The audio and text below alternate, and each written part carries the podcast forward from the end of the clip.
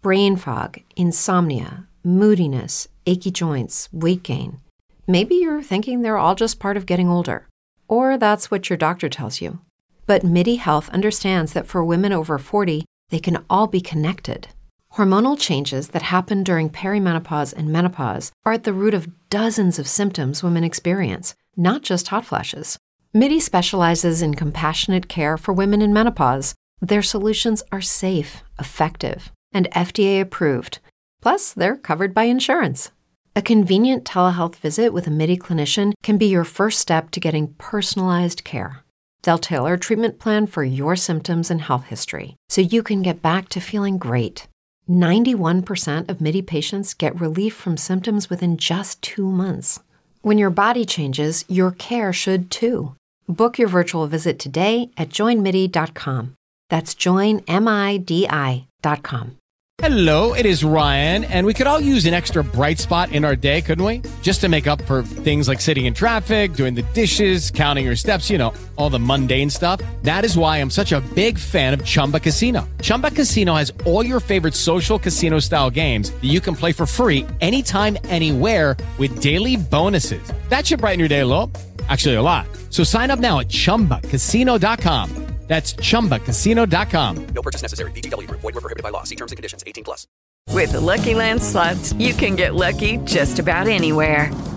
This is your captain speaking. Uh, we've got clear runway and the weather's fine, but we're just going to circle up here a while and uh, get lucky. No, no, nothing like that. It's just these cash prizes add up quick. So I suggest you sit back, keep your tray table upright, and start getting lucky. Play for free at LuckyLandSlots.com. Are you feeling lucky? No purchase necessary. Void where prohibited by law. 18 plus terms and conditions apply. See website for details. Hello, it is Ryan, and I was on a flight the other day playing one of my favorite social spin slot games on chumbacasino.com. I looked over the person sitting next to me, and you know what they were doing? They were also playing Chumba Casino. Coincidence? I think not. Everybody's loving having fun with it. Chumba Casino is home to hundreds of casino style games that you can play for free anytime, anywhere, even at 30,000 feet. So sign up now at chumbacasino.com to claim your free welcome bonus. That's chumbacasino.com and live the Chumba life. No purchase necessary. VGW Group. Void were prohibited by law. See terms and conditions. 18 plus. Men fall from the sky. The gods hurl thunderbolts. Innocents die. That's how it starts. The fever, the rage, the feeling of powerlessness that turns good men cruel.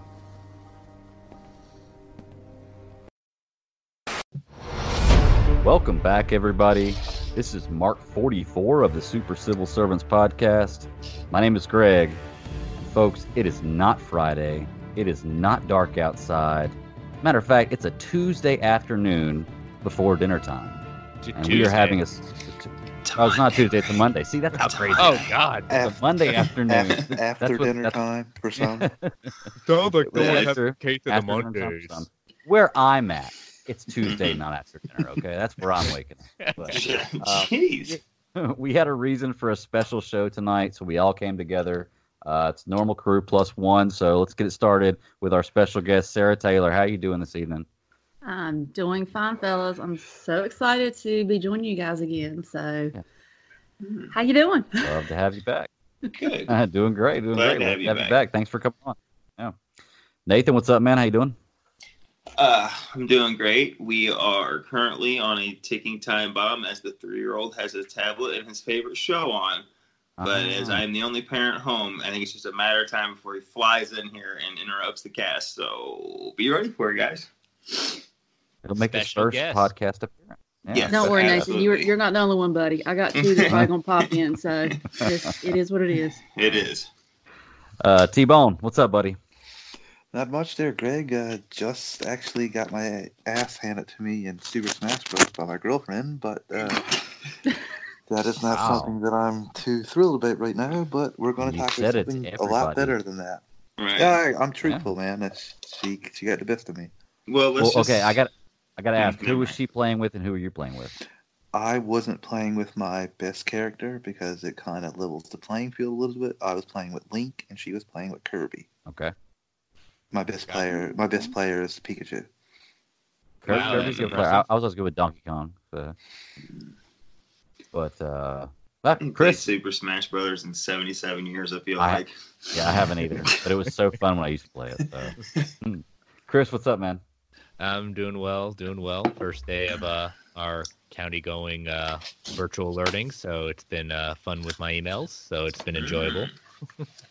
That's uh, So far, so day far out. everything went relatively smooth. So we'll go with that. That's Yep. good. Good. Glad to hear. I said relatively. I'm not Check saying it no out. bumps. Sure. right, exactly. Sure. Well, check it out, y'all. It is uh, it's Tuesday to me, but it's Monday to everybody else in the world. So we uh, had the pleasure of yesterday morning. Zack Snyder did a live commentary of, in my opinion, the best movie ever made. Uh, it's an absolute masterpiece, my favorite movie.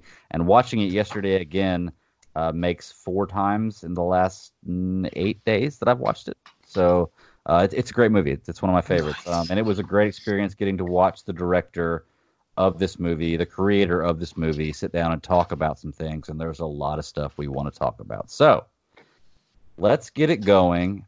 Chris, you were not live tweeting, but you were Oh, yeah, tweeting no, as He you was were live going. tweeting. Oh, you were live tweeting? Oh yeah, that's what this was all live. Okay, but you were live tweeting, so talk to us about that. Let's kind of follow your template. Uh, start. I would say start at the beginning. Let's just work through the movie Yeah. and talk about things he talked about that we want to go. Uh, so yes, uh, please. to the. Let's go. Well, I mean, it's just there, for those that don't know or not in tune. Like, there is no director's commentary for Batman v Superman. Like, even the Ultimate Edition, that's what he was watching. His cut, the only edition that The there is. only. And so, what how this all transpired was the day before. It's a celebration of four years uh, of BVS, and there was doing a live stream, I believe, on Twitch. And he ended up participating, just being there. It was noticed that he was on on the uh, the stream, and then at the end of it, he posted a video saying, "Hey, this was a lot of fun. Um, how about this tomorrow? Let's watch it again." And I'm gonna do a commentary on. it. I'm gonna set my camera here. We're gonna have a chat. We're gonna do it on Vero. I'll let you know what time it's going to be, but let's do it tomorrow. And that's the world. Twitter, he broke Twitter. Mhm. Everyone lost then- their minds that night. Every every Snyder fan that is a And Snyder hater. nerd immediately got a Snyder nerd boner, and like their bat signals went off, and everything. Everybody set their alarms for this shit. Yeah. So, uh, so a little. My hiccup. wife asked me, "What do you have planned for it?" And I was like, "I was like, well, I have a three-hour slot tomorrow that I have to, you know, something I've got to do." And she was like, "What?" And I was like, "I've got to watch Batman vs Superman." Mhm. she, she was like, "Really? You have to watch that again?" I said, "Yeah, it's different this time. I have to watch it." So, um, she didn't bother me for three hours. I love you, baby. Thank you. That was great. I told my wife Jamie the same thing. I said, "Look, I got a I got a date tomorrow morning because my time it was ten o'clock. I was like, I got a date at ten, and it's gonna be about three three and a half hours, so I want to be left alone." And I said, "Okay, thanks." And she, she just rolled her eyes and walked away. Yep. Yeah, well, I guess thank you- I guess it thank was like my a wife. I guess it was like a movie date for Brian and I because we're like, you got it, you in sync, we're good. I like, let's roll. So we both sat right, Right. there. Well, you got the best of both worlds. We all thank our wives for allowing us to uh, at least partake. Oh, I was all about it. I was I was Yeah. upset if we didn't watch it. hmm but it was just Absolutely. high level thoughts. You know, for those on for those the haters that wanted to say, "Well, how dare he try to, you know, he how would you have to explain him his movie? It should just be there." Um, I'm sorry, but that's what all director commentaries are about. It's not that we we needed the movie explained. We want to know his thought process and and why Um, he made certain decisions. That's not the movie is unclear. That's every director's commentary. So I just want to settle Unless that. unless you're watching Arnold Schwarzenegger do commentary on Conan because that was just him describing what the hell was going on on screen during the movie. No insight. What, oh look, then I pick up a sword, then I kill whatever, and he's just going on. I'm like, that is the fucking that is awesome. Good He's, job, telegraph- Schwarzenegger. he's telegraphing the movie. Let's call let's call him out by name, Chris. No, Brandon I'm not doing that. You're no, a no, I- dumbass. no, I'm not Granny calling him. I, I do not. You're a wanna- I do not want to give that Twitter account any following. I'm Mm. just saying. That's a very good point. Somebody will go look it up after this. You're right. I Honestly, actually if they're actually- listening to us, they probably already know about that guy, and they probably already given him the finger. already blocked him now. You know, uh, Travis, I was talking to you the other day about how I don't engage with people like that, and I actually sent him a message when you showed me that text, because or whenever I saw that text, I know it's Chris you shared it, but I saw it and I was like, that's ridiculous. I I, I, t- I told him I was because I can't remember what he said. He was like, after four years, you still need this movie to be explained. He was like, it's something about it's obviously not a good movie. And I I, I think what I sent him back was something about uh, I can't believe after four years that you can't see that this is what he was doing. Like if you can't see what he was doing, then maybe you need to uh, take a second and look at your movie analysis or analyst an analytical skill. Yeah, skills. Analyzing skill. I Yeah, got Yeah, whatever. analyze- I get it. Ability to, ability Yeah. to analyze a movie. there we go. That's what I said. there you go. Well, well, how about this thought? I'm we're, I'm sitting through this movie. I'm like, we are watching the same movie with Snyder. It's like we're all sitting in the same Yeah. theater, couch, living room, whatever. We're watching the same thing with this dude. How I- awesome is that? Period. I love the different. I mean, like you said, I've seen this movie a thousand times, and I think like I get, I catch shit and I see shit, but like watching it with him, which I this that was the point of the commentary, but it was just like a whole new light, and like we were saying earlier, like this movie never feels long to me, but this Yeah. three hour like thing, and even with the one little stop, it felt, I felt like it was like an hour. Like I was like, oh, it's Yeah. already over. Damn. really it. You know, it short. like, oh my gosh, it's two thirty. What? What? Yeah, I loved it. A- and just the things like i mean like you said we've all watched this enough times that we thought we'd deconstruct this man he brought out some things that i wasn't even thinking on that level i mean Yeah. Oh, yeah, I there gotta were feel just i mean even freaking debbie snyder walks in and just hangs out for a bit. I know it's his wife it's it's their house but Mhm. still that was just cool even her getting a chance to talk and thanking the fans and everything. I mean that was just Yeah. it was just a really cool experience and Mhm. you know that's initially i'm just so glad to have gotten that opportunity and so happy. For those of you that haven't checked it out it is recorded on vero. Watch at your leisure. He's even got the snyder cons on his vero account so join vero just for that. It, it's totally worth it Absolutely. I, I want to say one thing, and then let's get started into some of the points he made that I want to talk about, or that we want to uh, bring up, because we are trying to keep this to a, a somewhat shorter uh, podcast. I, the Mhm. thing I think I liked about this the most was throughout the entire time I've been a huge BVS fan, and I've tried to defend it with people who didn't understand it or didn't like it. I try to explain things to them.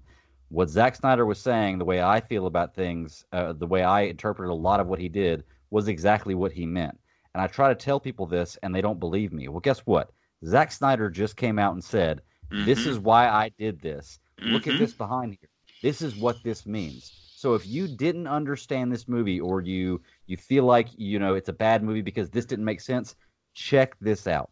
If you've never seen the Ultimate Edition, you can't say you don't like this movie because that movie, that the Ultimate Edition, definitely is the only cut you should watch, and it changes things up. And if you don't Mhm. understand something or feel like he wasn't clear about what he's doing, go watch this, and afterwards, I promise you, you will understand everything he did, and you'll say, "Wow, that's a lot of genius behind that." So, Well, you know how he was just talking about like he's like he said that has anybody ever put together you know like a five hour movie of Man of Steel and uh, BVS you know put back to back to like I'm like I'm screaming there I go I have never edited it together but I swear to God there was like my first Father's Day ever I, I put Man of Steel in and I mean immediately sent it was, it was over back to back and put BVS in God damn those are like you know just like somebody's puzzle working on it right now. They're You know like puzzle pieces on they fit it. together man it's just Yeah. it's a great it's, it's a great movie watching experience in my opinion. oh yeah Um, all right, cool. Well, let's start. Let's go some points we want to talk about. Uh, let me let me do one point I want to talk about at the very beginning. One thing you said that I loved is the cyclical uh, uh, meaning of this movie and how it begins with a funeral and ends with a funeral. Uh, awesome mindset. Awesome way to think about it. I love that. It's it's it all comes back around. Anybody else see that? Oh yes, Mhm. yes. Yeah. Hell yeah. Oh, I, I thought we were going to talk about first things first in his Barbie collection on iTunes. there, 'cause, you know, what's up? That's- that's a good or or him calling out hey here's batman vs superman 28% well that's rude Yeah, yeah. I love that. That's just rude. Love that. Yeah, the Barbie thing. I was like, that pretty much look. That's what ours looks like because Yeah. Well, you can tell he's got six-year-old- young girls at home. You know, he's got he's got he's got girls. yeah, definitely. Nathan, bring up another point. I'm gonna go, go to the bathroom real quick. Uh, well, if it's up to me, I'm gonna if we don't let Chris walk through it, I'm gonna jump right to the part that blew my mind. And how the fuck did I not see Clark and his you know and having doubts about himself goes to talk to his the you know image of his father or whatever in the mountains in the cold and like that that whole thing was just a metaphor for the fortress of solitude. And like now that Yeah. he says it, uh, now that he said it, it's completely obvious to me, and I want to punch myself in the throat for not seeing it before. But I never. when he said that, I was like, oh, like I swear to God, I was like that meme where you could just like it zoomed into my face and you could just see my brain just boom. Like I just, how did I not see it? How did I not? And that was, I think that's my favorite revelation from him is because I, I always knew that scene was special. You know what I mean? Because just from what he learns from there, but like the way he explains it of like, you know, I didn't want him to go see his alien dad that he barely knew. I wanted him to see his dad, and the only way to do it is the memory. I just, oh, God, that that just, that, I love it. I don't know. I just that that was awesome, and that was the best like revelation out of the whole thing. I loved it. Oh yeah, you're, you're right. I mean that, like you said, how did we not think on that level? And it's just like again, these are reasons why you get revealed something and it changes the whole concept of it. You know, Mhm. I mean, we know that his his dad, you know, Kevin Costner, played by, was not necessarily there, but of all people, where he's at is saying, "Oh, duh, now of course it makes sense," but it's just not obvious when we think about it in that way. Well, how about on the same token when um, it goes back to the scene of Bruce and Alfred at, um, I guess, his glass house or whatnot, and he did make The a kind of a house. reference. Yeah, it was kind of like the same reference of, you know, where Clark is, you know, talking to his his dad, and then that Yeah. that's the dichotomy of he and his father, and then you look at Bruce and Alfred, and that's kind of the same dichotomy with the father figure as well.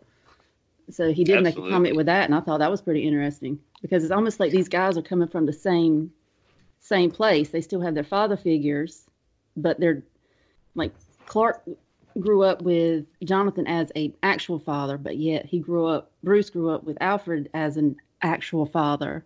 And then when they share the same names with their moms, so that's like another um I guess dichotomy that they share. And that I, and I thought like how pretty he kind of. Go ahead. Sorry. No, oh, no, I was finished. Thanks. Well, I was adding on to your your whole thing with the Martha thing. That presents, you know, we all joke about the Martha, the Martha comment, things like that. I like the way he kind of presented it in the sense that that's his snap out moment. Right. Mhm. Like that is his. Like I know literally it happened on screen, but it's like a deeper thing than that, you know, to to him. Well, like when he explained that it was like, in which I mean, I always knew, but just like hearing him say it, that, and then when you think you know, that opening scene, which I was just talking about the day before, like you can feel the music in that scene, that opening of the of the Wayne murders, but it's it's different in this one. And the last thing, the last thing he hears his father say is Martha, and then Joe Chill runs away. You know what I mean? Like and he runs away and shit, and Bruce is Bruce is for Bruce the child is forever killed and gone right there with his parents, and you know what I mean? And then like you know, Superman saying, you know, saying Martha, it just it took him back to that moment of, you know, his dad being on the ground, and the last thing he said with his last breath is Martha as he died. Superman's on the, you know, I just, God damn, I love the way he could do it. Just hear Well- him say it was just like, yep, yep. and, like, and does he want to be? Does he want to be like Joe Chill? Is he's about to become Joe Chill? And that, that moment? exactly, And I said that is an excellent way to frame that. Well, That is A- that- absolutely. The way he explained it was perfect too. Is he explained it as Batman is a character that has lost his moral compass. The arc of his Mhm. story is confronting Superman's humanity, and in doing so, he finds himself, and that brings you to the Martha scene. It's perfect. It, it is. It's amazing writing. It, it's great. Like like you said, people pick on the Martha scene. Man, there are a lot of things I could pick on about a lot of other uh, movies that I'm not going to name right now. That it's like, okay, that was pretty weak ass writing. This is some deep writing right here, man. This is some thoughtful stuff. Uh, Mhm. I, I absolutely loved it. I mean, I, uh, I definitely want to uh, dive into the religious, like what he, the religious motifs and everything he dove into. He, he talked about, um, but we'll get into that a little later as we kind of go down to it. What y'all think about him comparing Ozymandias to Superman? I get it. Yeah, I mean, because the way he portrayed it with Superman was uh, like he's trying to portray Superman as just a guy who wants to do the right thing, but humans as we are in the real world, if this were to happen, we, Expect. we we would project a god onto him, and he does not want Yeah. to be a god. He wants to be a guy doing the right thing, and that's the struggle Well- Superman has in this movie. And just just when he was saying that, in like the part of the movie where the people are on top of their house with the flood and they painted his symbol, and the shot where he's floating above, before they before we get the bird's eye view of the people that see him as the god, you see him with the look on his face, and he sees his symbol painted down there, and it's like it looks like he's got a hurtful look on his face because he's got to save these people, but like it just adds more weight when you think of it like. You know, because people are expecting him. You know what I mean? What if he'd have been too late, or what if he? You know what I mean? I just, I just really like that scene. Like, where did you, you know, as soon as he was talking about that in the movie, you just hit the bird's eye view of the of the everyday people looking at him as a god, as the sun's behind him and he's floating and the cape's billowing in the wind. Yeah, Love it. Well, what we I project mean, on look. him, I know? mean, adding Yeah. on to that, some of the, some of his quotes that he said, you know, kind of looking through because there was so much to do. Thank God I did this live tweeting at that point. You know, Superman as he was created in 1938, but the world is more complicated now. You know, he, he's right. This is everyone can say, "Oh, it's not my Superman, not my Superman." Well, guess what? How you know what would we really be happy-go-lucky with an alien?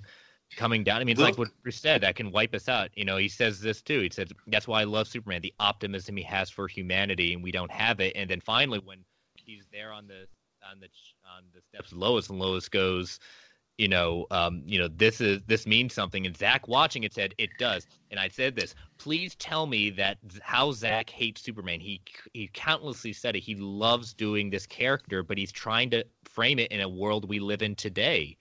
Well, I was gonna say, look at the circus we live in today in real life. In real Yes. life, there's a media fucking circus every day. And you mean to tell me if Superman was real, as in could really do all that shit, as in we could not do anything to him, so he had free will to do what he want. You, it's not gonna be even more of him. Get out of here. It's exactly what's gonna be like in that movie.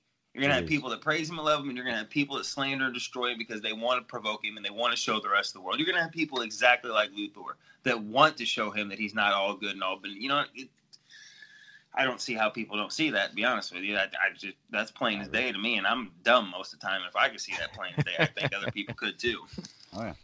Well, you know, talking about Luthor, he he does a lot of talks about Luthor, and he actually does some comparisons with him and uh, and um, Bruce Wayne, and kind of shows the, the the the contrast between those two, where Luthor has taken his father's uh, you know dwelling and kind of made it uh, uh, left it as it was and made it kind of like as a shrine to his family, and Bruce Wayne's done the same thing with his, where he's kind of left it as it was, but he's literally left it as it was, and that's why you see the Wayne Manor, you know, uh, the way it is in the movie, and or as opposed to where you see Lex Luthor's father's room that he has, you know, that he's still in there drinking Kentucky Mash, which is you know awesome stuff. But um, I love Drink some mash. responsibly. I love some exactly drink responsibly. I love some mash, but um.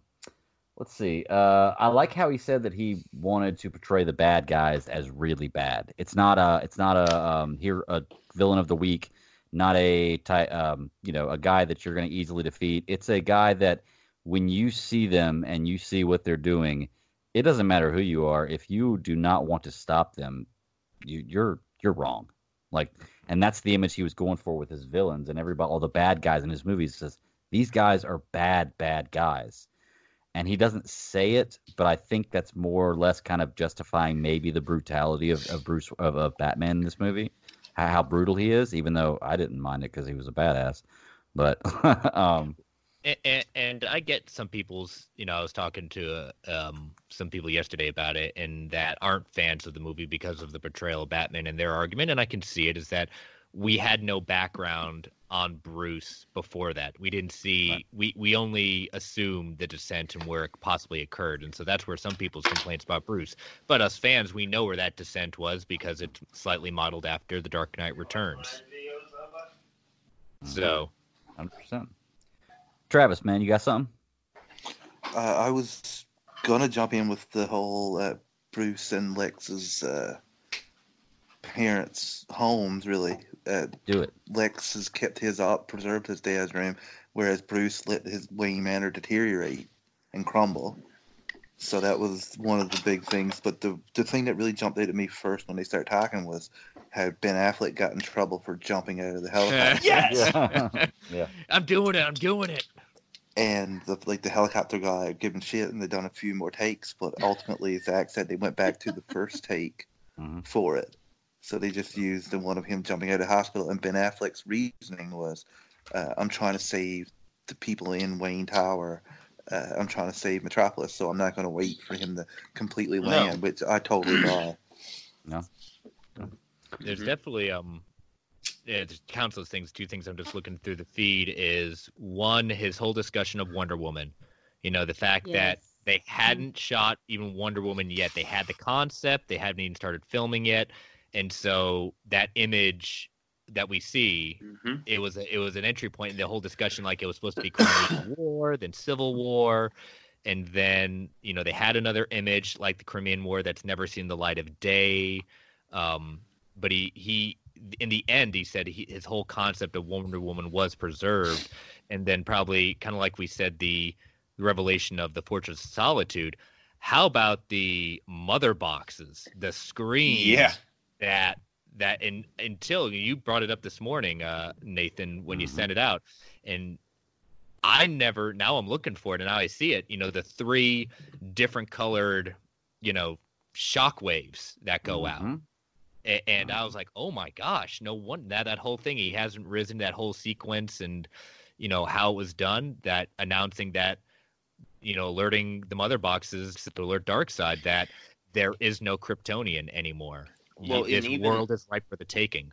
and even like to, to to take it further, like one of the few parts of his of his Justice League movie that made it into the abomination we got was some of the Amazon shit. And there's a part with Wonder Woman's mom, and she comes in and she's like, you know, the mother boxes have been sleeping since the first age for thousands of years. What woke them up? And it's just like somebody put the video together of super, that part where he dies and it screams out, and then he's just like, you go into the into the Amazons and they're all standing you know, in that chamber and like you just the mother box comes and just her dialogue and shit. And I'm like, God damn it, he.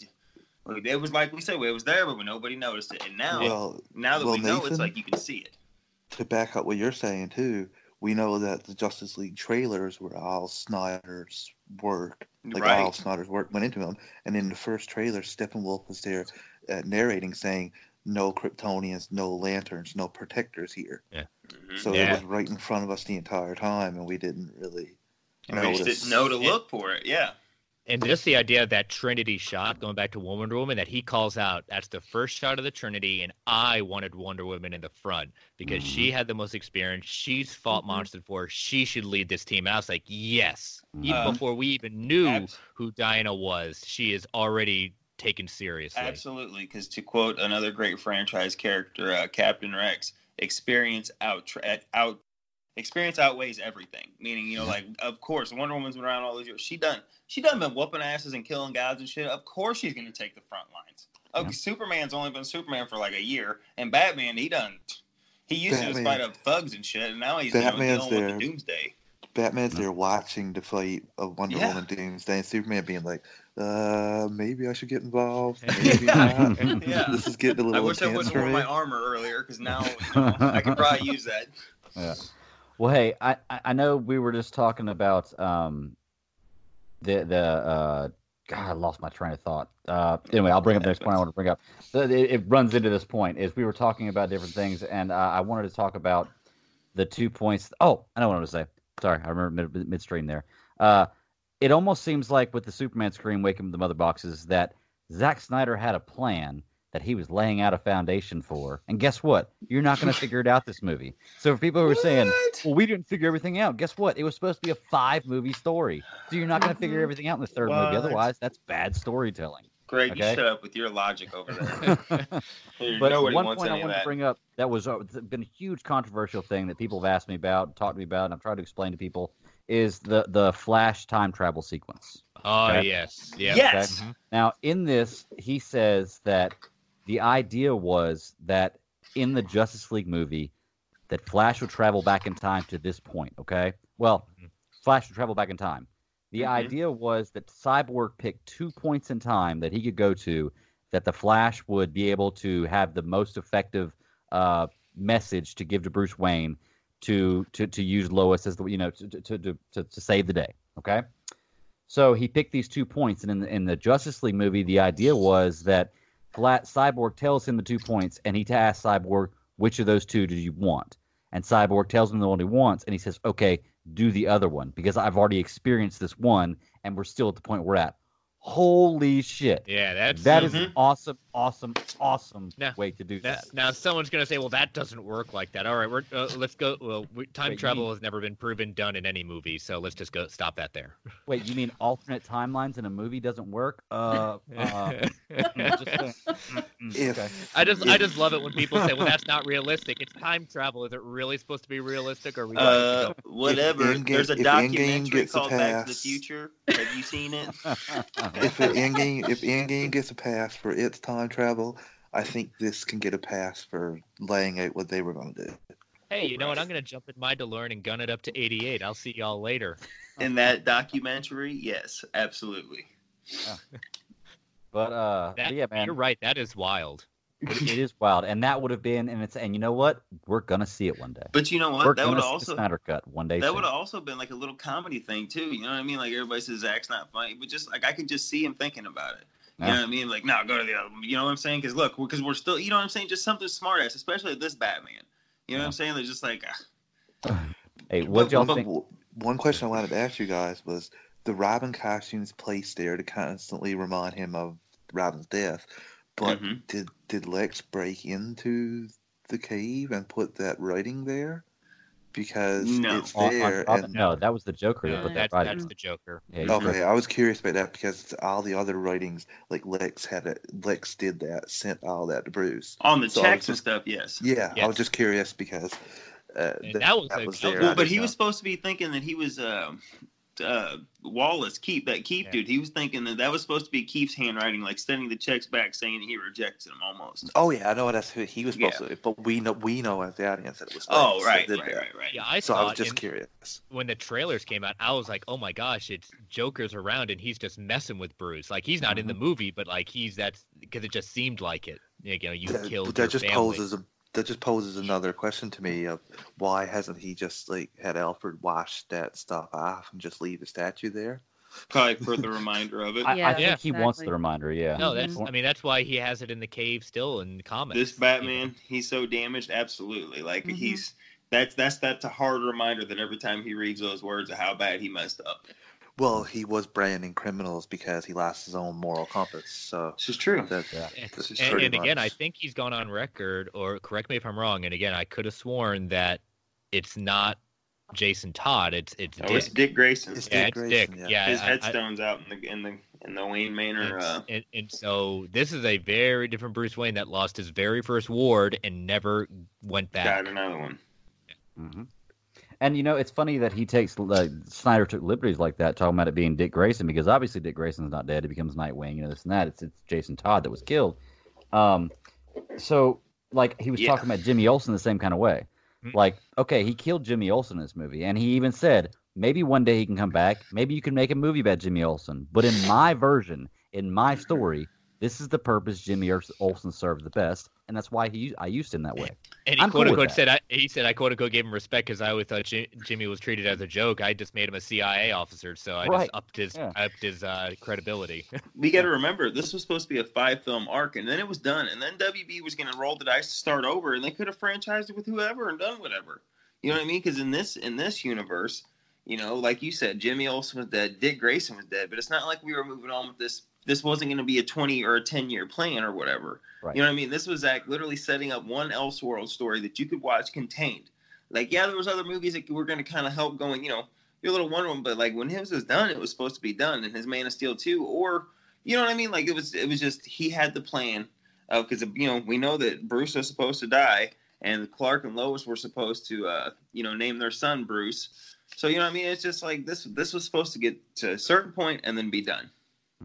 And you know, I, I I wouldn't normally do this, but I'm going to do it for this this show because we're covering my favorite movie of all time, and uh and and I have a big problem with uh a lot of I don't have a problem with MC movies. I love MC movies. I love people who love MC movies, but there are MCU haters, just like there are DC haters. It, it goes both ways. But for all you MCU haters who talk about that with Jimmy Olsen, how oh he killed Jimmy Olsen in the first movie, yeah, Quicksilver died in his first movie, so suck it, you know. Mhm. Uh, well, he. I don't want to be the bearer of bad news, but technically, it was his second movie because he Uh, was okay, in a you're post, right. He was I'll in a give you that. post credit scene, but that's just that's just semantics. You you are right, Greg. In his first starring role in a movie. Mm-hmm. But- Sorry for being a dick there. well, uh, well, Steal think my about thunder, like Travis.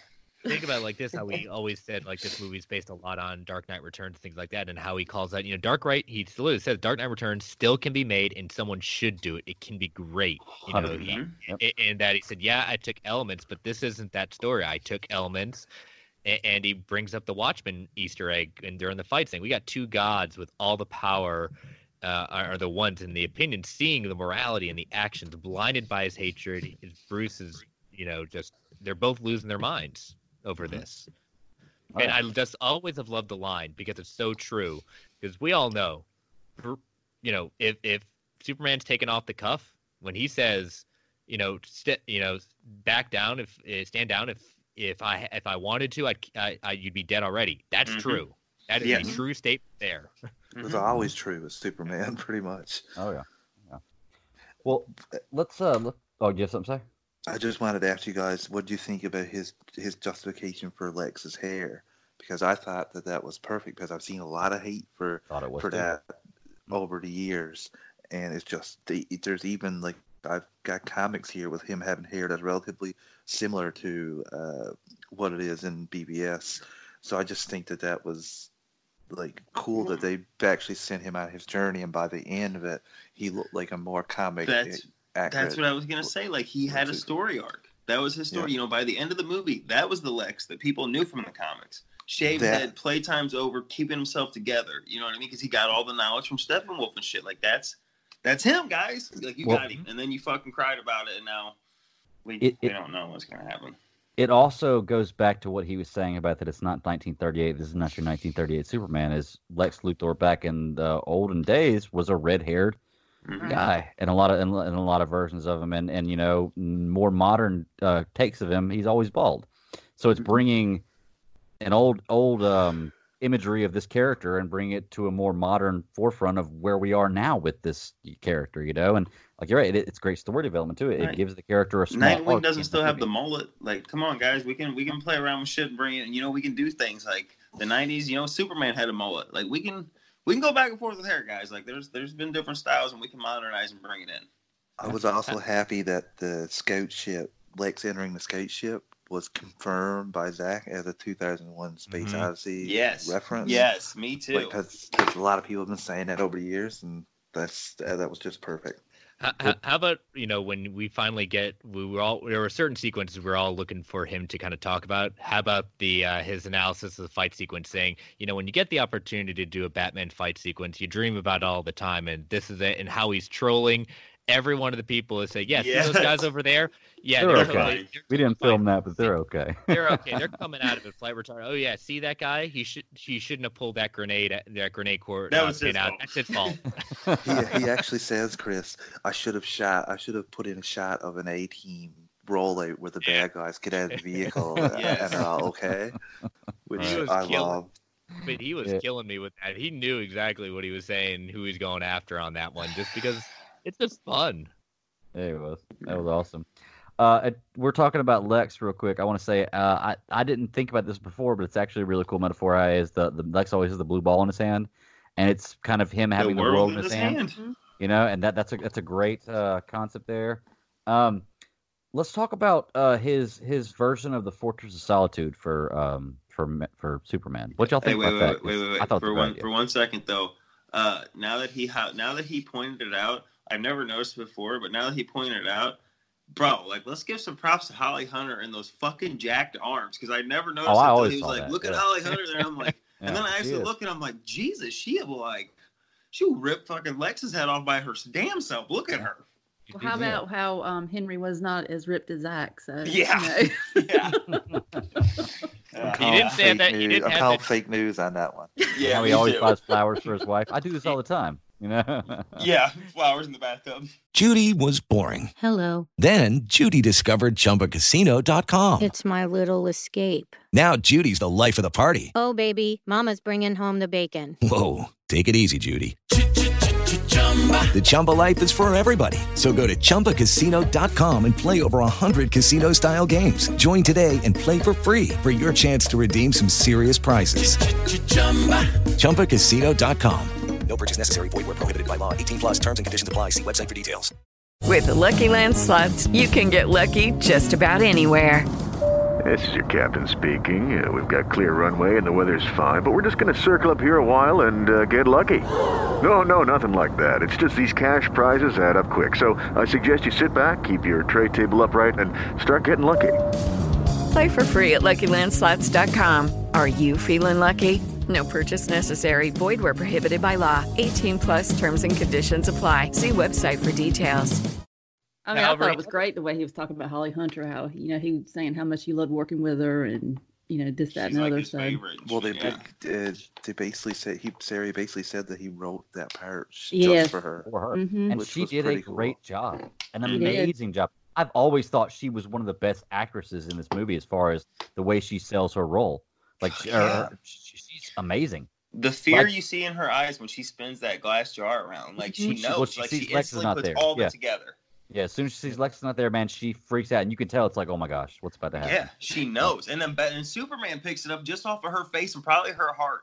And when Mm-hmm. she looks over at Keefe's, you know what I'm saying, wheelchair, then it's, it's just, God, that's a, Oh, I love and it. that's another I'm great watch point. it again tonight, guys. Sorry, I mean, so as soon as we get done, I'm watching it again. I'm probably into. That's another great point for everybody who's watched this movie. Talks about, oh, well, Superman would have known that bomb was there. Watch the Ultimate Edition, you'll figure it out. hmm All right. That thing was covered in It, lead. it was covered. It was explained. It, it, they didn't they didn't put in the theatrical version, which was a terrible mistake because you're right. How would Superman not know that was there unless Mhm. you watch the Ultimate Edition and figure out why he didn't know it was there? Have you ever thought about starting your own podcast? When I was trying to get this podcast off the ground, I had a lot of questions. How do I record an episode? How do I get my show into all the apps people like to listen to? How do I make money from my podcast? The answer to every one of these questions is really simple Anchor. Anchor is a one stop shop for recording, hosting, and distributing your podcast. Best of all, it's 100% free and ridiculously easy to use. And now, Anchor can match you with great sponsors who want to advertise on your podcast. This means that you can get paid to podcast right away. In fact, that's what I'm doing right now by reading this ad.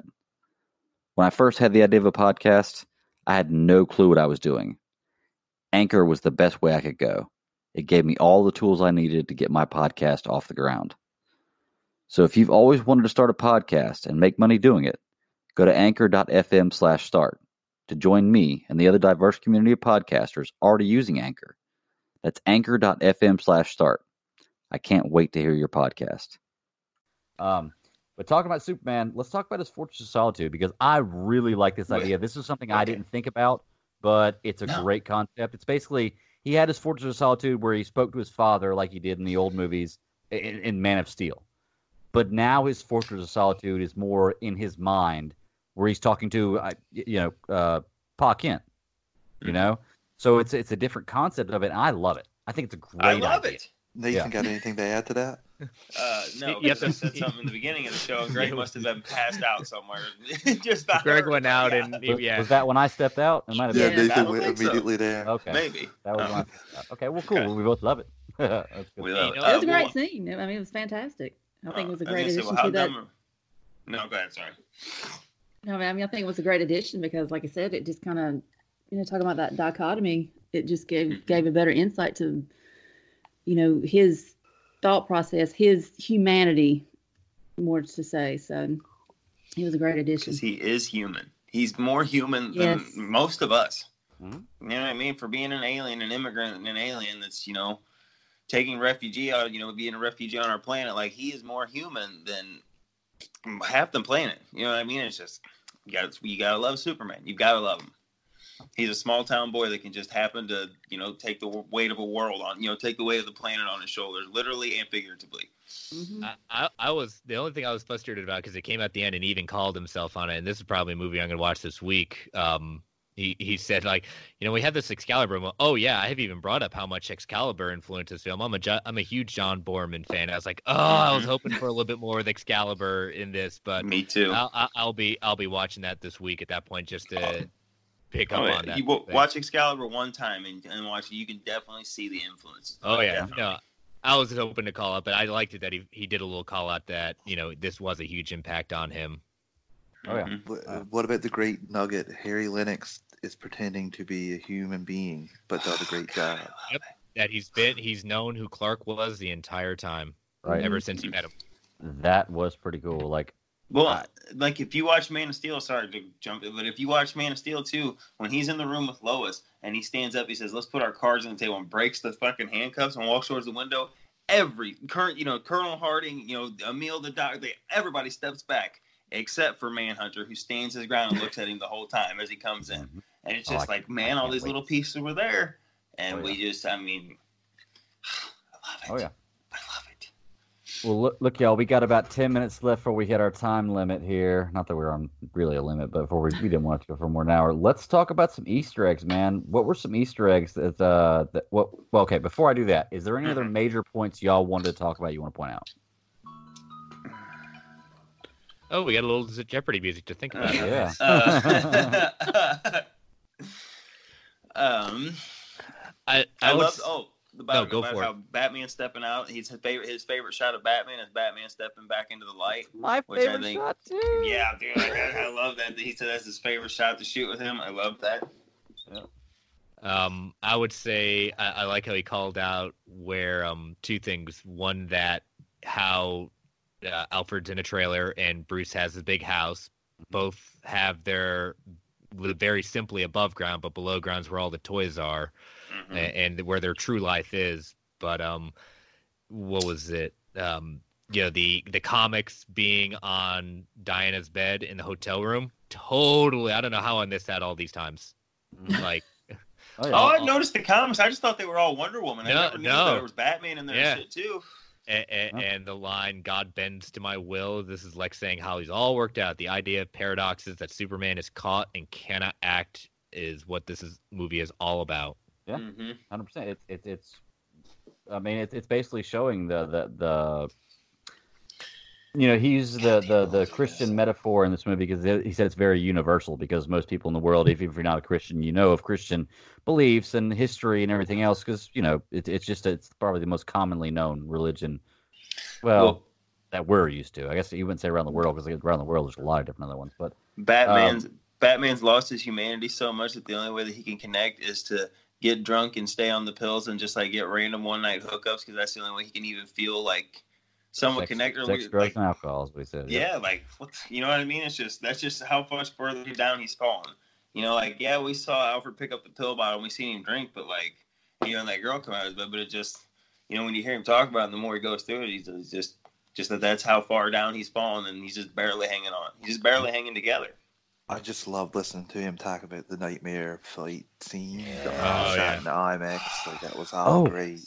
Did you guys realize that was in Wayne Manor? Like that that fight Yes. that I I did not know that until he said that. Like that that fight that uh, desert is the dried up lake that is Wayne Manor. Yes. I did not know that, Yes. which is awesome concept. Which is why when he comes out, that's not a bunker. That's like that's like the top entrance to where Wayne Manor was to get from the Batcave, like a manual Right. stair and shit. That is awesome. I did not know that. It makes the movie even cooler if it was ever possible.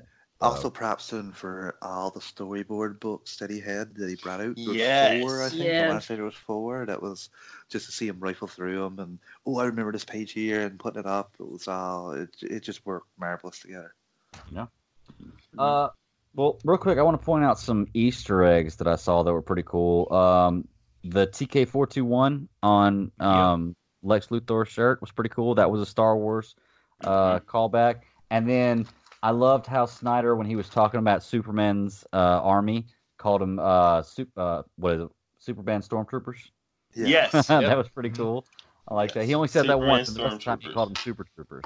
So Yes. He also Uh, explained, Greg, that uh, those not all the people of Earth that were turned into parademons. Some were made into Superman stormtroopers that like infiltrate places and snuff out the remaining resistance of the Earth.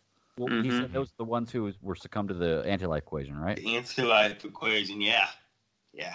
So, um, I thought that, like we're saying, he had a lot of Christian background, a lot of Christian um, motifs or metaphors in this movie. And whenever they lowered Superman down, um, it was like bringing Jesus from the cross. There was a cross in the background as it happened. They used a spear, which is a primitive weapon, which in story is the same thing that killed Christ. So, I mean, they he had a lot of a lot of Easter eggs and metaphors. The like one thing I hate about that line, about that, I hate it every time I hear it, is because it's Batman saying it, that's why I hate it. Because like when he's coming back, they're like, we gotta lure him back, and then Alfred's like, he says, I've got one cane of the thing, and then he goes, the spear, Alfred, the spear. It's like ah, Batman, come on, you're saying that shit for the audience. Of course you know the spear's there. It's not like you just Right. had an epiphany. You oh, you would have known it was there. Don't tell it for Alfred, just go get it. I hate No, that in- line in- every time the way I in Batman's I don't know why I hate it. In Batman's defense, there's a giant monster that just took out Superman Sure, that's chasing sure. him. So I, like, I get it. I mean, I my- may not I- remember everything that happened an hour ago. if there was something, cha- I'm, I'm just human, and I just Well, Superman get If we're getting into that, I would have messed my monster. suit up.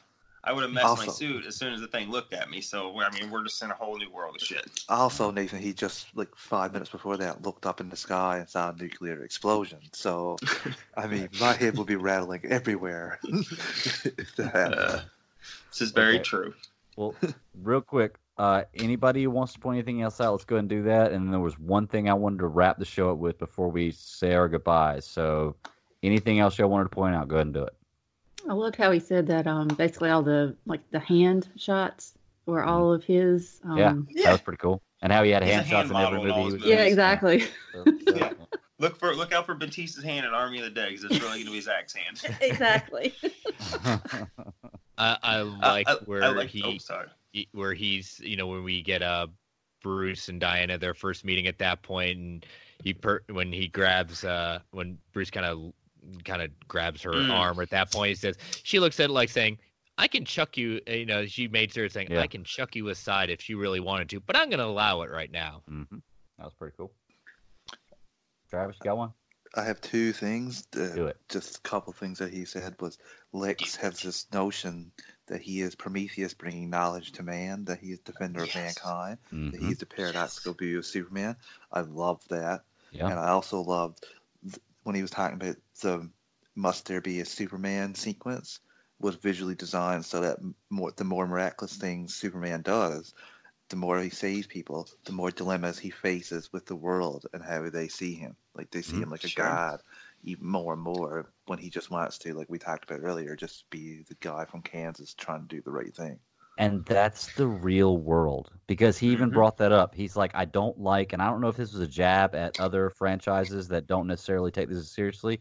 Is he was saying he doesn't like having action without consequence, and he's absolutely right because in real life, in the real world, sorry y'all, Battle of New York, and I know they addressed it like you know 16 movies later, but Battle of New York would not have flown well with people like uh, just you know it just wouldn't happen. Like in real life, you have a battle like that in a major city with these kind of superheroes. It's not going to be like, oh well, glad they saved us, no problem. You know, continue about your life.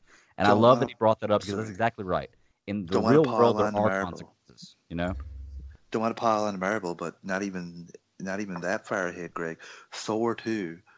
Uh, when Yeah. the world is literally falling apart, there's people running to the like in the library, running to the windows with their phones out, trying to take videos of Thor. that's pretty realistic. Fleeing That's their people- lives. That's what people would Like- do though in real life. I think. Uh, I'd be like, no, get me out of here. Like this is not happening. This is something that you would see on TV. It's because you're not eh, American. American. Oh, here we go. Well, we, if you're talking we, we about would do that. Superman, America would be like, oh my gosh, let me film this because I can make some money off YouTube by this video. if you're, if you're talking So- about Superman and like what poli- like people in the real world would think of him, could you imagine what your president would think if a being was out there that was like that? I, don't wanna mean, think about my president would think. holy moly, holy moly! I can't even imagine. Like there would be like news conferences every day saying how this person created Superman or this person was Superman's uncle or I, I just You would like, say, "This guy's huge. He's huge." don't even He's my know. first cousin. He's my first cousin once removed. Yeah. Uh, bringing it back on track, I like how he said that it, like that they would just he didn't see them moving the scout ship. They he seen them just kind of quarantining, you know what I mean, and cutting the area off and doming up and building building the shit around it. And I mean that would make because you wouldn't want to damage what was left of shit because you know the government would be like, all right, how can we use this technology for our shit and really get an upgrade? So they wouldn't want to damage it anymore and keep it. You know what I mean? They would want to get the right there so they could salvage what they could of the information. Yeah. And uh, I always thought, I was always like, you know, for Man of Steel, I was like, oh, look, his Fortress of Solitude. And then by the end of the movie, I was like, oh, no, his Fortress of Solitude. But, you know, and like I said, now the Rev, it's just a state of mind. I don't know, man. I just love, I love that old, like I said, that whole Fortress of uh, Solitude revelation. Just, I just can't believe how the hell did I not see that? How did I not see that all the time? I agree. I, I, I don't know how I didn't see it either, but you know what? There's so much think, stuff to think about in these movies that are, you know, uh, it's it's yeah easy to miss. Uh, Well, that's the great thing about it. That's why you watch them over and over again because you're Sure. continuously finding new things. and that's what makes it so great. I agree. Absolutely.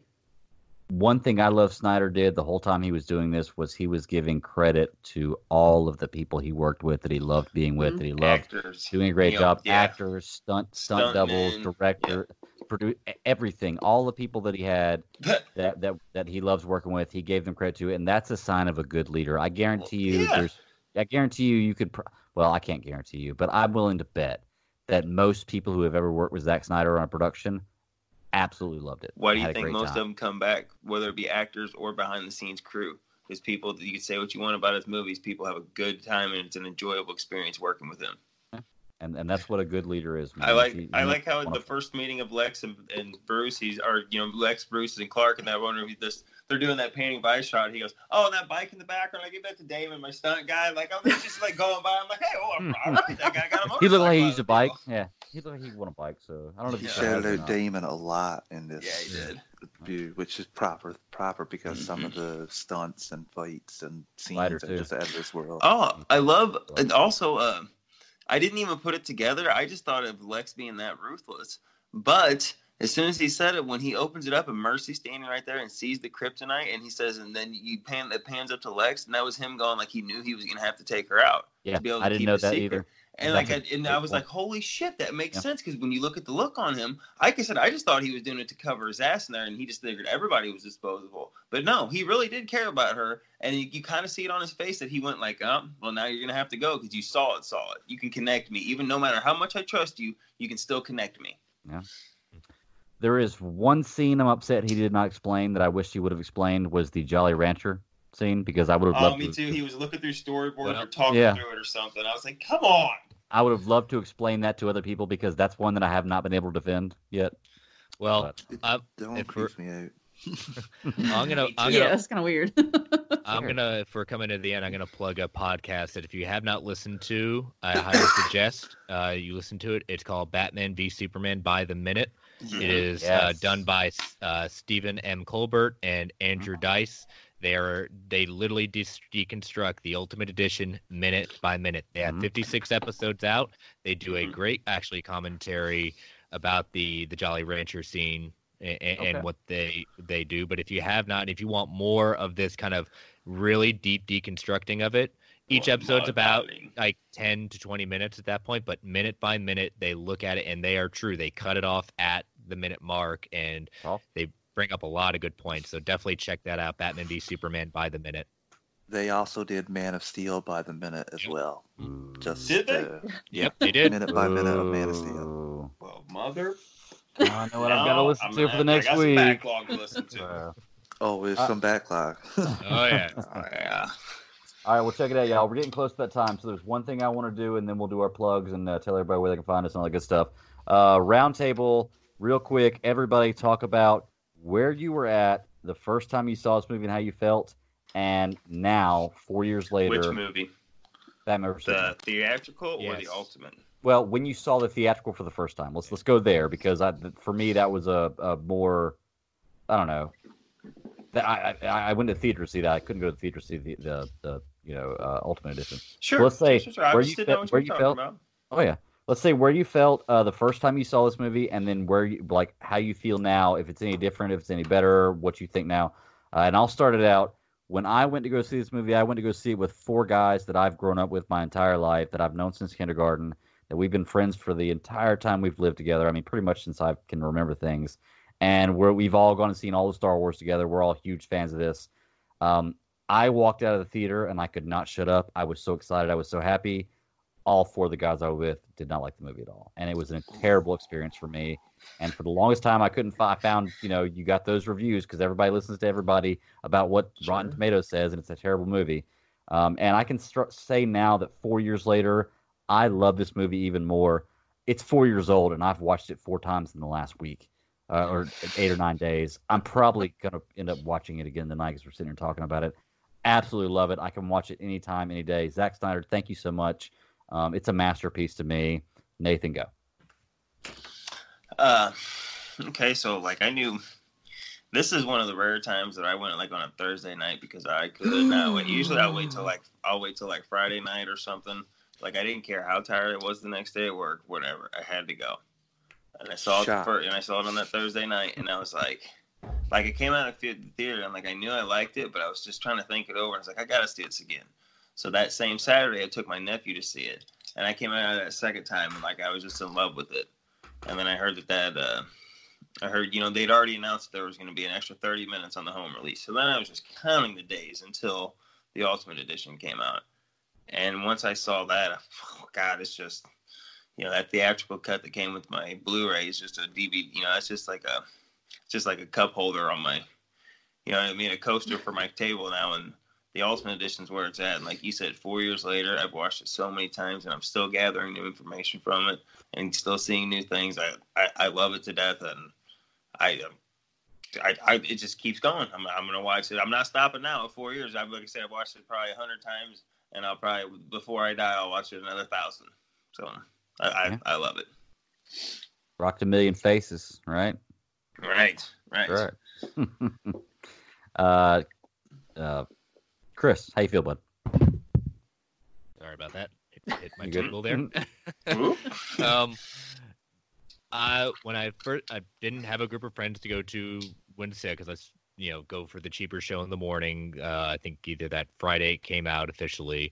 Um, seeing it theatrically, I was just so excited to finally see that fight sequence that I probably missed so many different things that upon second viewings and then finding out that about the Ultimate Edition and then holding off on full commentary till I saw that, I have grown from where I liked the movie to where there was so much depth in this movie that just one watching, even one watching of the Ultimate Edition, does not give you enough there. Like it, it is definitely one of my favorites. There is so much more depth that it is on the same ground of commentary, symbolism, things like that, that you could compare it in a sense of how, you know, uh, The Dark Knight, there is so much symbolism and so much different there. I think there's more layers in Batman v Superman than people give it credit for.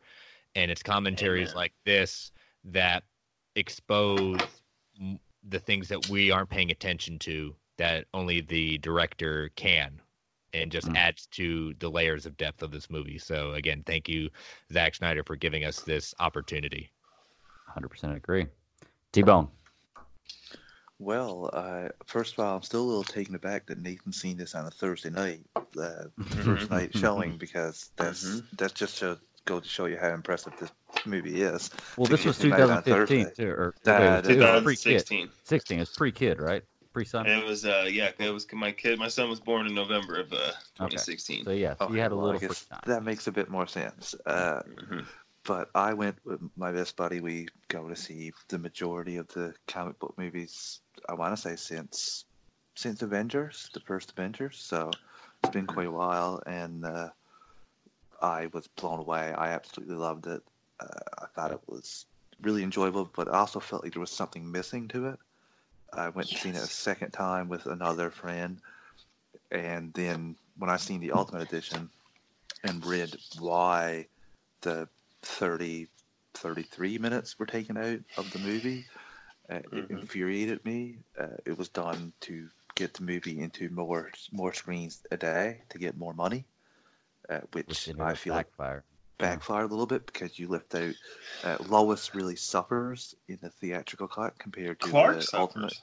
Both of them, the investigative reporting, how Clark investigates Batman, and you get a little bit extra tension between them before they face off.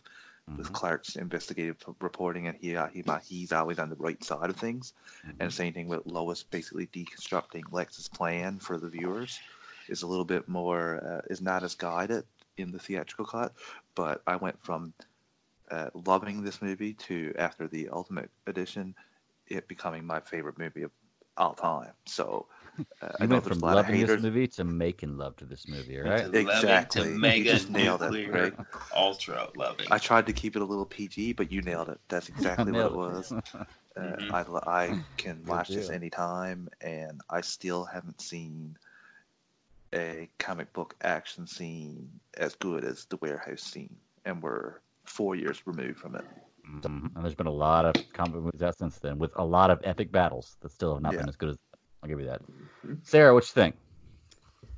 Well, I remember seeing this in the theater. Um, Brian, um, my husband, we and I, we always catch all the superhero movies, and because we're big Marvel, DC, the whole thing. Um, I remember seeing this, and well, we were coming off of Man of Steel because Man of Steel is Brian's one of his favorite movies. Good guy. I like him um, yes- already. yeah, so we've you know seen that a million times as well.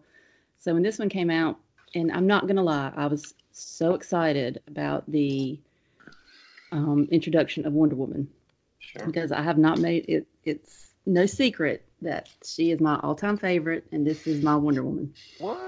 Yeah. so um, I was really excited to see her and and just going through the whole, like I said, the dichotomy of the Superman and Batman to see them face off.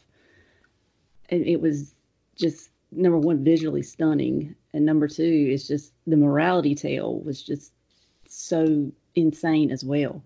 Um, you know, coming off Man of Steel with Superman finding himself, and then he comes into BvS, and it's more of they're going more towards into that story. Um, like I said, as far as like the the godlike um, imagery and all that kind of stuff. But um, I don't know. All in all, it was just it was just a fantastic movie. I remember in the theater we would just look at each other like, oh, especially the warehouse scene. And to, and to this day, Brian says he's like, there's no way they couldn't have taken that from like Arkham. That's crazy. But um, but I mean, you know, that's the Batman that you know of. You know, he he drops in, kicks ass, and you know takes out the bad guy. It is what it is. All you know, any means necessary. Mm-hmm. But um, I was really excited to see the the Batwing. That was cool. Yeah. Um, A and, badass then- Batwing. and Alfred, he was he was really fantastic too. He was kind of he was real subtle, but Mm. Like when he took over the controls for the Batwing, you're like, okay. This My dude- wife loves that part. She goes, Yeah. I love that Alfred's just helping out with his little controller. yes, it's so helpful. but I mean, just and then the fi- the final battle. Now, now I will say the only Doomsday was took a bit to kind of get through that, but then the the one thing because you, we have the the comic with the death of Superman, so you have that in the back of your mind how Doomsday and Superman how that battle really goes, or you know what you feel like you know how that battle goes. So seeing that, that was that was really crazy too, because it was like a battle of two gods in another form. But when they handed down, or they, you first saw that trinity of Batman, Superman, and Wonder Woman, I remember I looked at Brian. I said, "Oh, there you go, there you go, right there, there. That's it. I'm I'm good. I'm good right there." but I mean, it was just it was a fantastic movie, and we'd seen it. Oh my goodness, I don't know how many times. You know, just like the rest of you guys. But it was something. As soon as it was it was in our house, it was shown over and over. And at the time, my son was six, so he got to see it too. Mm-hmm. Oh wow. And then, um, and then when Wonder Woman, the movie Wonder Woman came out, or my daughter got a little bit older, she was three at the time, so she would see that, and she would see Wonder Woman. So she developed her love of Wonder Woman from BVS. Raising them right. So when so we found out that you know the Wonder Woman movie was coming out, that's why I loved uh, Snyder's um, description of how he kind of interlaced the photo into that mm-hmm. because I always wondered. I'm like, okay, well, where is that going to go? So that was really cool to see that. But now that just kind of created her love of Wonder Woman, and she and I've seen that a million times. So it was just fantastic. And I've always loved Snyder's movies. Um, even Brian, he made a statement after we watched it. He said, I don't care what you say, this movie is just an absolute classic. Just mm-hmm. absolute I like classic. him. And I said, mm. I agree 100%. Hundred percent. Mm-hmm. Uh, you know, all great points, great stories about how much we love this movie, and man, do I love hearing good stuff about this movie. One last point I want to bring up, and then we'll uh, we'll we'll walk around. We'll uh, tell everybody where they can find us. Is uh, and Sarah, you reminded me of this: the death of Superman scene. How Mhm. Superman dies in this movie. Okay, go back and watch it, people who don't like this movie. This man pulls Mm-hmm. Pulls Doomsday's horn into his heart to be able to stab the spear into Doomsday and kill him. Mm-hmm. That is every bit as big of a sacrifice as Iron Man snapping his fingers. Absolutely. Okay. Every bit as big. And every time I watch that and I see that point where he grabs that horn and he pulls it towards him, I want to cry because that is the ultimate sacrifice right there. You are willingly giving up your life to save billions of people you don't even know. And that, that, exactly. that, that that's Superman. Did Zack Zack Snyder understand, understand Superman? That is Superman. Period. Hands down. End of story. I don't care what you say. That is Superman. He would do that. And that's your mic drop. That's my mic drop. Exactly. So we wanted to keep it to about an hour. We're about an hour and uh, ten minutes right now. So we're well about an hour and ten minutes in there. But I don't uh, think I don't think our audience will complain. You No, no, I I don't think think so. they're, they're gonna they're gonna be down for it. Yeah, and quite honestly, we probably could have talked about this for two, three hours easily. I know I could have. So Let me ask But- you guys this. Let me ask you Yeah. this one last thing. Okay, when Snyder sat down at the very end, and when he made this comment, I think they should make a sequel about this. Mhm. Did you not die? Oh yeah, he's trolling. I think I applauded. We're gonna get that sequel. Sn- The Snyder Cut is real and it's coming out. It's gonna happen. We're gonna see it one day. Damn it, I'm gonna see it before I Me too.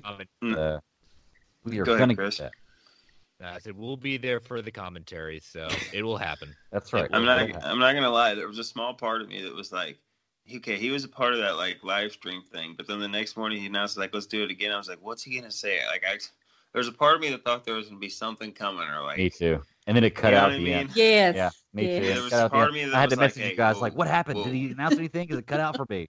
Well, Nope. apparently, apparently he shut the stream off, and I'm not. This is I've had seen people do screenshots from their phone and stuff. They shut it off his time at exactly 2:14. It was That's when everything time, went yeah. down. Yeah, but his time because he started at like eight or whatever, well, whatever time he started. But it was like 2:14, whatever time. What would you say, West Coast or whatever it was? Mhm. Yeah, and, he, and the, it stopped at 2:14, and I was like, well, I'll be goddamn. Yeah. I remember messaging you guys like, oh god, my, my, my feed cut out. Did he say something I missed? Mine too. I'm I so think I think the So the upset. fandom collectively was texting each other frantically. What happened? Oh, yeah.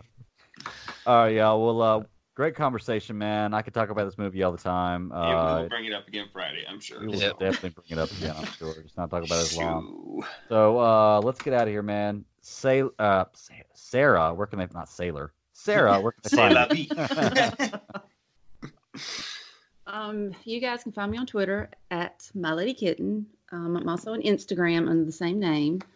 Um, uh, I had to do the Facebook as well, but I'm, I'm kind of getting a little more into the Twitterverse. So um, have a few little more followers. So I enjoy having a few more, but if not, that's cool. But I do enjoy um, chatting and DMing and that kind of thing. So likes hook me DM. up and look me up.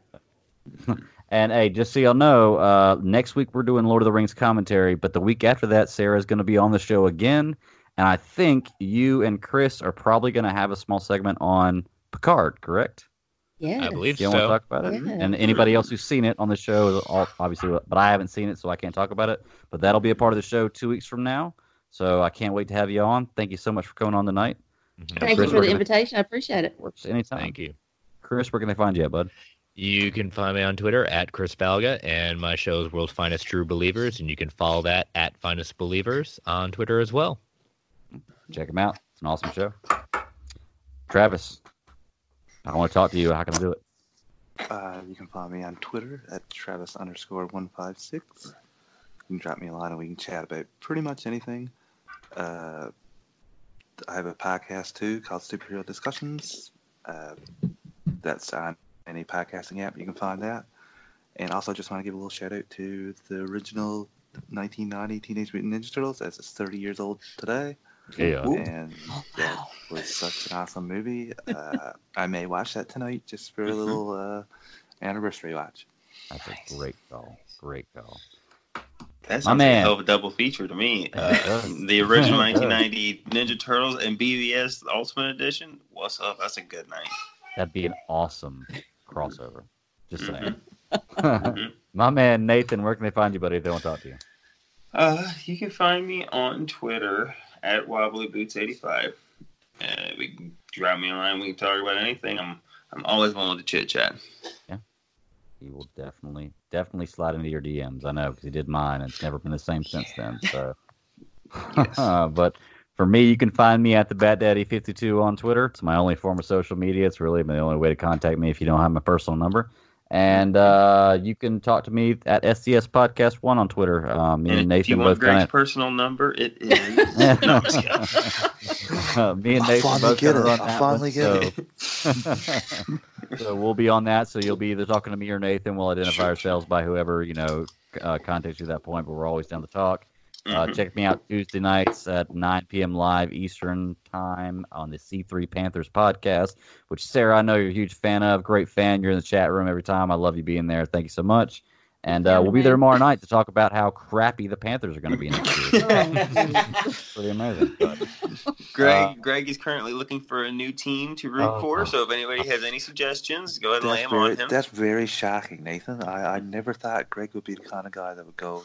Only in basketball, Travis. Only in mm-hmm. basketball. It's only because I'm following LeBron. I'm not team jumping. I'm fo- I'm being loyal to mm. LeBron, the king. That's called the team. That's called team. ju- That's called team jumping. Greg. Team jumping, Okay, sure. it's team I jumping. love Only you. NBA I- though. Only NBA. I love you. Mm-hmm. All right, yeah. Let's go ahead and get out of here. Uh, we'll be up in a few days, and until next week, or until the next time we drop an episode, y'all have a good one. Release out, the Russ. Snyder cut. Release the Snyder cut. Release the Snyder Release Cut. the Snyder. Release the Snyder cut. Brett sucks. Oh. And 1954. There we go. I don't. I don't think. I don't think you All have to worry about him listening. yeah, he's not going to listen to this episode for sure. Yeah, I got. I got a jet. I'm I really gotta hungry. I have lifeline Right. on me, so. Yeah, y'all, that's thank- all right, guys. I got to bounce out too. Yeah. Thank All y'all right. so much. Thank I'll you. talk to y'all later. Good talking Talk to you guys Friday. Bye, guys. Later, Sarah.